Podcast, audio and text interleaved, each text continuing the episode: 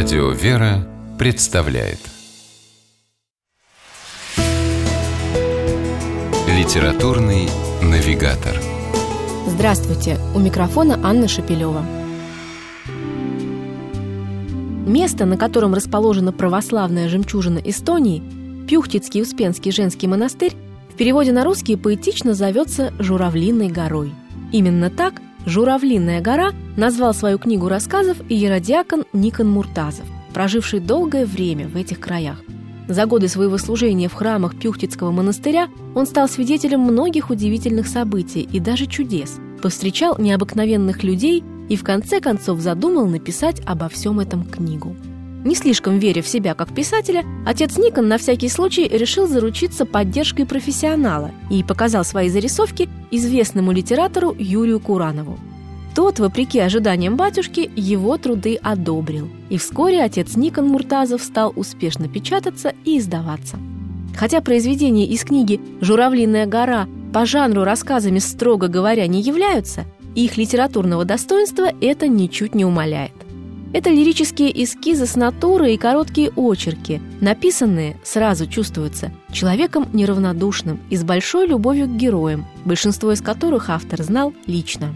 Любовь эта видна, даже если знакомство было мимолетным, как, например, в рассказе «Дед», со стариком, переписывающим в пухлую тетрадь имена с надгробий монастырского кладбища, чтобы потом помянуть в молитве всех этих людей. Или с рабочим Геннадием из рассказа «Урок», трудившимся на восстановлении монастыря и поведавшим однажды автору удивительный случай из своей жизни.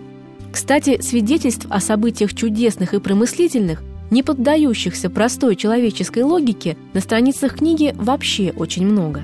При этом соседствуют они с совершенно земным описанием быта и характеров.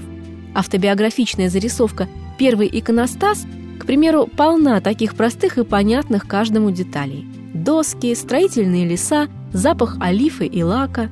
Батюшка, который кроме писательского дара имеет еще и талант иконописца, рассказывает о том, как восстанавливал иконостас в одном из храмов Питерского Иоанновского женского монастыря, где покоятся мощи святого праведного отца Иоанна Кронштадтского и стал свидетелем явной заботы всероссийского батюшки, как называли святого при жизни, о горячо любимой им обители.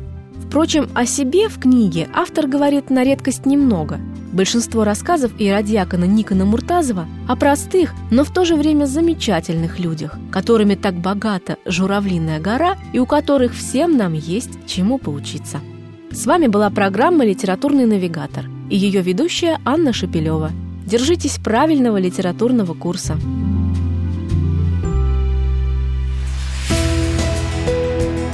Литературный навигатор